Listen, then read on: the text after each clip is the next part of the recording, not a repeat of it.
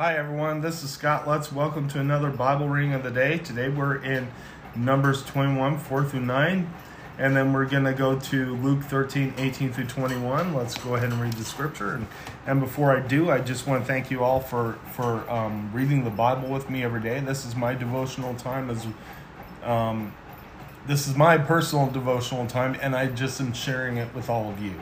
So let's go ahead and, and read the scripture. The bronze snake.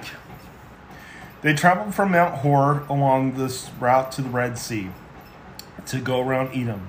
But the people grew impatient on the way. They spoke against God and against Moses and said, "Why have you brought us up out of the out of Egypt to die in the wilderness? There's no bread, there's no water, and we detest this mis- miserable food." Then the Lord sent venomous snakes among them. They bit the people, and many Israelites died. The people came to Moses and said, We sinned when we spoke against the Lord and against you. Pray that the Lord will take away the snake, take, will take the snakes away from us. So Moses prayed for the people. The Lord said to Moses, Make a snake and put it up on a pole. Anyone who is bitten can look at it and live. So Moses made a bronze snake and made it and put it up on a pole. Then, when anyone was bitten by a snake and looked at the bronze snake, they lived. Let's go ahead and head to your New Testament reading.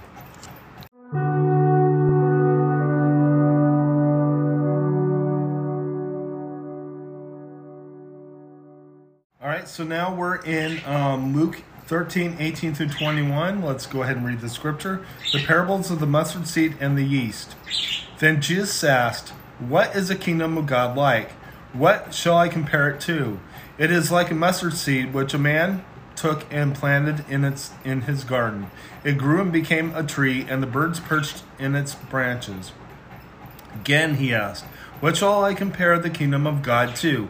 It is like yeast that a woman took and mixed it into about 60 pounds of, of flour until it worked all through the dough. Let's go ahead and close in prayer. Lord Jesus, we just thank you. Thank you for everything you've done. I just ask that you be with us, watch over us, I pray. Thank you for showing us that the kingdom of heaven, uh, what the kingdom of heaven is like through these parables. That we are all working together, Lord, and worshiping you together. In Jesus' name, amen. God bless you. Have a wonderful day.